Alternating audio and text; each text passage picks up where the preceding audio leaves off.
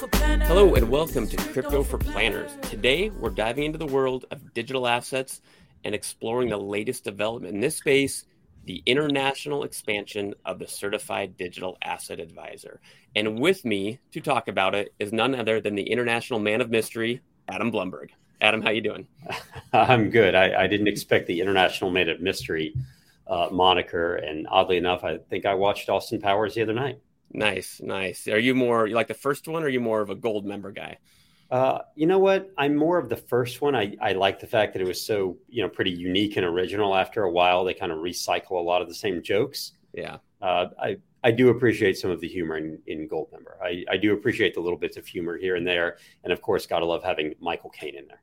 Yeah, yeah, it's pretty fantastic, and you know, I think there'll be some some parallels um, to crypto with Austin Powers, where some of the advisors are uh, basically frozen for 40 years and they wake up and they're trying to trade stocks and bonds in a world run by blockchain technology. So we're here to make sure that doesn't happen. And one of the ways we're doing it, Adam, unless you got more Austin Powers talk. I don't. I, you know what? I'm I'm a little bit shocked at the analogy you just came up with and how brilliant it was.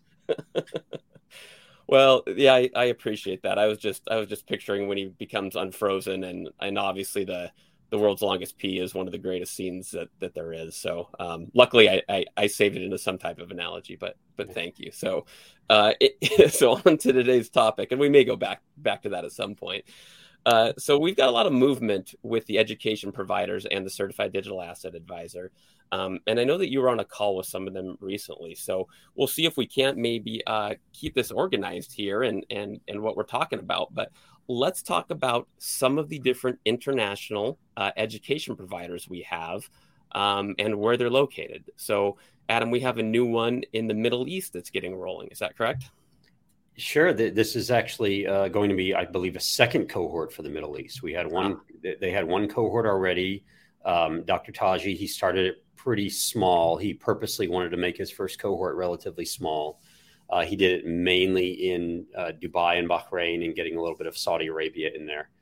And, you know, of course, the Middle East is a super hotbed for crypto, right? Dubai, the UAE is really trying to bring in more crypto companies. They're trying to fund a lot of crypto companies. They have regulation that is very forward thinking and very amenable to what those companies want to do. Binance has headquarters there. Uh, several other companies. You know, we saw in the news where uh, Brian Armstrong from Coinbase was actually in the UAE this past week, of, of course, talking about Coinbase and mm-hmm. potentially moving outside the US. And the UAE would be a very hospitable place for an exchange like Coinbase to be as they try to kind of take over the world with their exchange. So UAE, Dubai is a is you know the place where we really need this kind of education for the, the financial advisors, for the financial professionals that we're talking about. Yeah, and Dr. Taji does show up to the CDA live sessions and keeps us updated, and uh, is a pretty active presence around the DAO. So uh, we're we're having a lot of fun following him, and, and we'll get back to what he's doing later. Um, also, we're over in Turkey now, correct? We are just now launching in Turkey. This is really exciting. This is one that I, have been excited about. Um, no offense to the others, but probably more than the others. And a big part of the reason is uh, Afshar, who took our course, you know, last summer, I believe, and has been working on this for a while, has a history as a university professor, has a history with universities in Turkey. And the reason why I'm so excited about this is because Turkey is one of those countries that really needs crypto. The mm-hmm. the people there's been a history, very very recent history where people have not been able to take money out of their banks because the government has decided you're not allowed to take money out of the bank. They their currency consistently gets devalued. Uh, they're having elections, I believe, this week, Steve, and, and they're likely to have the currency devalued by at least 15, 20% probably this week. So this is a, a, country that severely needs crypto. And if you look at any list of countries where there is most adoption of crypto, Turkey is at or near the top of that. So having you know financial professionals that can help people with their adoption, with their use cases, with their custody, all of those things is going to be vitally important. Yeah, that's interesting. And Turkey kind of hits the the trifecta as far as a you know emerging economy, a government with some you know some poor monetary decisions, and then also a natural disaster. So they had that big earthquake there recently, right. and I know that they're trying to you know find a way to provide some discounted courses and certifications, and and we're working with them on that as well. But there, there's multiple things that that can affect a, a region. Exactly, and what and what Turkey saw, of course, you know, unfortunately, this course was supposed to start, I believe, back in March, but with the earthquake there, that that devastation, every, everything had to be pushed out a few months. What Turkey also saw was a huge amount of donations for their causes, and many of those donations were given in crypto. So they've seen all all different parts of the benefits of crypto decentralized finance, basically people being able to take custody and take sovereignty over their own money. Yep. Yep. Great point. Uh, we have a little bit more Europe going on. Um, am I remembering correct that we are based out of Austria, although going to a couple different countries in that area? Right. So Nicholas Schmidt, who is a partner with Wolf Theiss law firm, which is all over Europe. He's a partner. He kind of heads up the crypto division there, and and really the the tech division because he's talking a lot, obviously, about AI right now, mm-hmm. but has talked about crypto. He's taught decentralized finance and crypto courses for several years to professionals, mainly to other attorneys, for several years. And just last year, we approved his course for uh, for CDAA approval. So that means anyone who takes his course uh, will also get to come, you know, through the, the CDA certification process. Again, he's based out of Austria. His course is, you know, delivered online over a couple of weeks, you know, a couple hours a night over over a few weeks, and he has in the past had hundreds of people attend his courses. Uh, he still gets that, you know, does it a few times a year. Still gets that uh, that number, that kind of um, attendance at his courses quite a bit, as he says. I've actually attended some of his uh, some of his sessions a lot of questions, a lot, a lot of people asking questions, a lot of people asking. I have a client who is in this situation or that situation. People are really turned on by DeFi. They're really turned on by some of the use cases, especially you know they're lawyers, so especially around like NFTs and and property rights and such. So it, it's really interesting to see what he's built there. And now his course, uh, this he just had his second cohort that is available for certified digital asset advisor inclusion, certified digital asset advisor certification. Mm-hmm. And pe- people are also turned on by Austin Powers, uh, as you as you well know. So those three courses are live. Um, like that callback, I'm not I'm not done yet. So yeah. those three courses are live or live in the next couple days. Um, but you're having a lot of conversations, and who is maybe just a couple of regions that are maybe in the pipeline that we might be seeing uh, here mid-year or even by the fall. In the pipeline, so we're working on just a Latin American version. So one that would be primarily in Spanish and a little bit in, in Portuguese, right? And we're working on it with uh, someone who is very uh, in in depth into the Ethereum Foundation to help build out Planner DAO Latin America, which would include some coursework in Spanish for for um, various advisors in Latin America. Uh, specifically, we're also working on Brazil, which is kind of his own animal, uh, which obviously has a you know very large economy uh, has very much embraced crypto. Recently, has had some regulation and legislation around that, and a lot of the people in Brazil have embraced it. And, and obviously, you know, speaking Portuguese instead of Spanish, they'd have to be kind of on a different course. Uh, but but been in talks in Brazil for quite a while. Uh, lately, also been in talks with someone in Australia who's looking to teach the course. Obviously, Australia has a pretty robust financial system. They have regulations already uh, around you know their their financial services market, which is you know a lot more like ours or Canada or or the UK than it is like a developing country. So it, we definitely see the need and and have met some people from Australia, and a few of them have said we really want to be able to teach financial advisors and, and financial professionals in Australia these you know about crypto and have a certification to go with it. So working in in Australia as well, and I can't wait to go visit and kind of do the uh, whatever ribbon cutting ceremony we have to have in Australia. Yes, yes. Just go during the summer and remember that's right. the winter here. So okay, but being from Texas, that that that should be easy for you. So, yeah. um, so you know, th- but there's a, there's a theory. So we're excited to have all these international chapters and opportunities, but th- the whole fundamental decision that made this possible, Adam, is one thing we talked about, and and with some of the uh, earlier contributors to the DAO, which is we need multiple education providers. We don't want the DAO itself or Adam's business or Steve's business to be the ones providing this education exclusively. We want to open it up to expand it as widely as possible. So, uh, wh- why don't you walk people back through, you know, that conversation and some of the decisions we made along the way?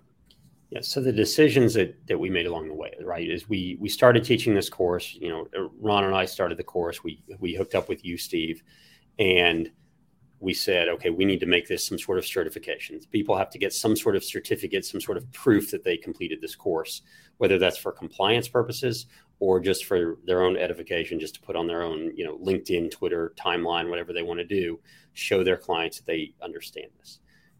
And then we went a little farther and we said, okay, if we look at these certifications and designations that really resonate and have value, they are run by some sort of independent third party, independent entity. They're not necessarily run by the people that created them. And those we can look to are, you know, CPA, CFP, CFA, you know, those designations that yep. still hold quite a bit of weight with investors, still hold quite a bit of weight with with clients, and they're run by relatively independent boards or independent groups. And part of that is having to have other education partners, other education providers, other than the people that created them, right? Because if it's Adam's designation or Steve's designation, it's going to hold a lot less water with e- either with you know compliance boards or even with clients to say, hey, I got I got a certificate from Steve that says I know crypto, mm-hmm. and everyone's going to go, well, who the hell's Steve? Yeah, uh, and I'm I'm using you in particular because yeah, everyone knows who I am, right? You know, I think it's fair. I think it's fair to use who the hell Steve is a, is a good example here, but that that's a good point, right? And and and and again, underlying that conversation is, hey, do, do, we want this to be a marketing certification or do we want this to be an actual educational certification? And and that's a fine line that that certifications and and different things have to have to walk. Um, I think, as we all know, most of them kind of fall into the marketing category. Um, and that can be a bonus and, and, and part of that's okay but we want it to be a true education certification and to do that you know we we need different perspectives and and and more trial and error and um, you know more diversity in in who's providing this so we can we can learn faster and iterate faster. Um, yeah. and i think that's what we've been after the whole time. Yeah exactly. And and i think we need to get those perspectives. We need help uh, from those education partners. We need help from others around the world to say what in your mind do we need to know? What, what in your mind does a financial advisor or a cpa or a banker or an attorney need to know in order to help someone else with their money and I think that's what we've that's what's been important to us this whole time. It's it's not creating the CDAA so that we can make a lot of money by owning the CDAA. It's creating it because it's necessary in the industry. And the interesting thing, Steve, is we've seen the the first thought is it's necessary for traditional financial advisors to prove that they understand crypto. What we've seen, which has actually been a little surprising, is the number of people on the crypto side that have said, "I want this because I want to help manage DAO treasuries." Or I, mm-hmm. you know, I want to help my my friends with their crypto, but I want to I want some proof that I understand this. And and the number of people on the crypto side that have said, I want to learn some of the financial principles we talked about. I want to learn about allocation, and I want to learn about how to, how people effectively manage their money and debt and all those things on, on a personal level. They want to to learn that. So it's been very well accepted, actually, by the crypto community, which is actually something I completely I don't want to say completely. I didn't expect as much as I as I've seen. Yeah, I think in that way it's a little more analogous to maybe a CPA than a CFP. So a CFP in general, right, is still client facing, um, whereas a CPA, if you talk to the public, you know, oh, do you do taxes? You know, can you do my taxes? Right? And it's like, well, right. no. I mean, I'm, you know, I, I, work for you know Microsoft's Treasury Department. Like, no, I can't do your taxes. So there's CPAs all over who are basically inside companies, but it signifies you know the role they play and so I think I think we're seeing that. Although we have a ton of CDAs who are client facing and they offer those services, and it's still most of them, we're also going to have a lot of them who are in industry and are using that to signify their expertise as far as being able to educate or manage or do whatever it is. Right. Um, I want to transition real quick into why international because you touched on it earlier, um, and I think that's really important. So to kick it off, um, what we just found out, I think, I think last week, correct me if I'm wrong, uh, is that in Turkey there's no official regime to license financial advisors. There's no real official licensing, right? And I'm sure there's some guidelines or something, and so we still want a fiduciary to be introducing crypto to the, to the citizens of Turkey. That's really important. So, from the DAO standpoint, we still want best practices and we want standards and we want to train them like they're a fiduciary. But as far as their education, you know, do they do they need eight hours on U.S. regulatory law? No. You know, they're going to need different things. So I think that was an inter- interesting example of why it's so important to have education specific to a region you're right, Stephen. And keep in mind, in these different regions, one, they're going to have a, a, different regulatory regime. As you said, in Turkey, there's no, from the government perspective, there's no concept of a financial advisor, and and we're going to regulate what you can and can't do for clients.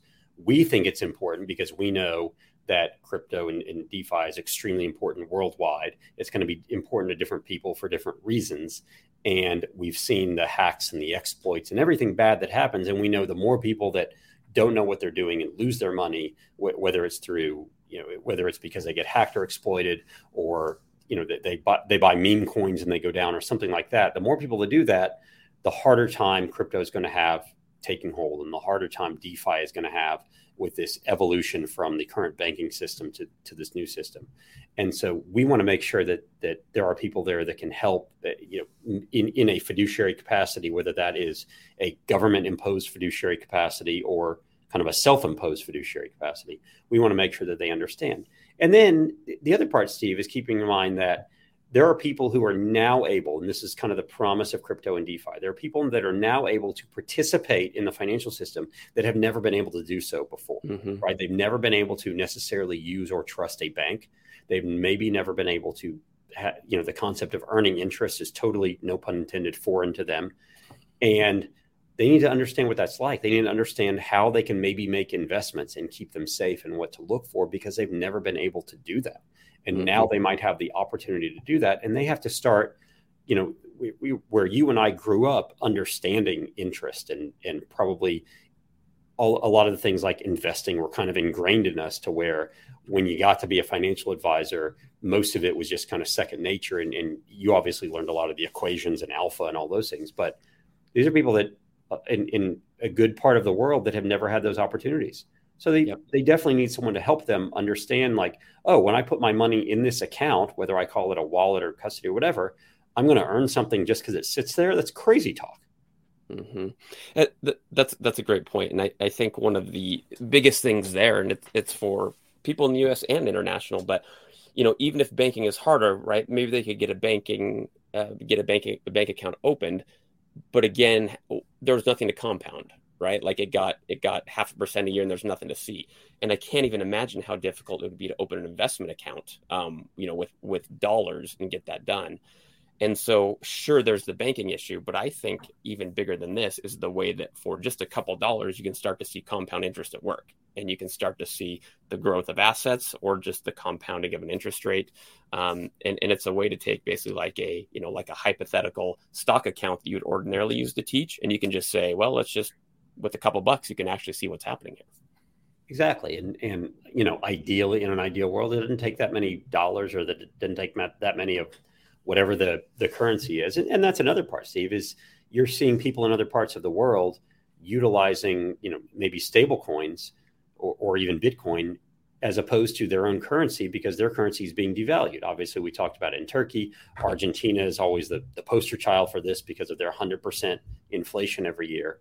So there are people that are already using this because their currency is being devalued, but they need they need help to understand how to keep it safe. And they need help because once they have it in crypto, once they have it in a wallet, they're going to be open to all sorts of opportunities all over the world and they're going to have to understand which ones are safe and which ones are not and which ones are good for them and their family and their business uh, and and that's where that's what financial professionals are supposed to do yeah, so I want to wrap this up with a quick call to action. So over the last week, Adam, we've been having a conversation centered around um, the the Turkey chapter that's going on there, as far as offering um, discounted membership dues to uh, advisors in Turkey. And the reason for that is, of course, their purchasing power is much less. In addition to some of the other issues we talked about um, in the in the uh, Interaxis live session on Friday, which everybody's welcome to join. Just reach out to Adam. Um, I asked for some feedback of, hey, how should we do this? And uh, got some got some great input that uh, from one organization that does it, which is if the country is a, me- a member of the uh, uh an emerging country according to the MSCI World Index, and I think there's two categories. Then they offer a discounted price, and that way it was black and white. And, and hat tip to uh, Keith Black for offering that up. Um, since then, I've gotten a couple other recommendations, but if you have ideas for how we could discount in various regions and countries around the world and what that criteria should be, I'd love to hear from you. So reach out to Adam or I through the DAO, uh, through any wherever easy to find Adam. He'll forward it to me. Reach out to Adam, or you can track me down. Um, but we'd love to hear you. That's that's what Adam and I are working on right now. We want to make it as, as transparent as possible and as accessible as possible for, for people in these different regions.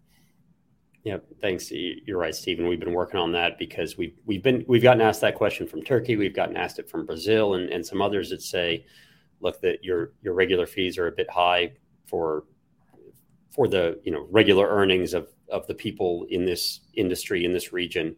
Uh, what can you do? And we've said you're you're right. It should fit the the region so that you know on a percentage basis it just makes sense for them. Yep, absolutely. All right. Well, if uh, thanks for joining us on this episode. If you have questions, reach out to us, like we said. Um, other than that, Adam, thanks for joining. Uh, Adam, Goldmember Blumberg, is here today, and uh, we'll be back with you next week. Thanks for joining.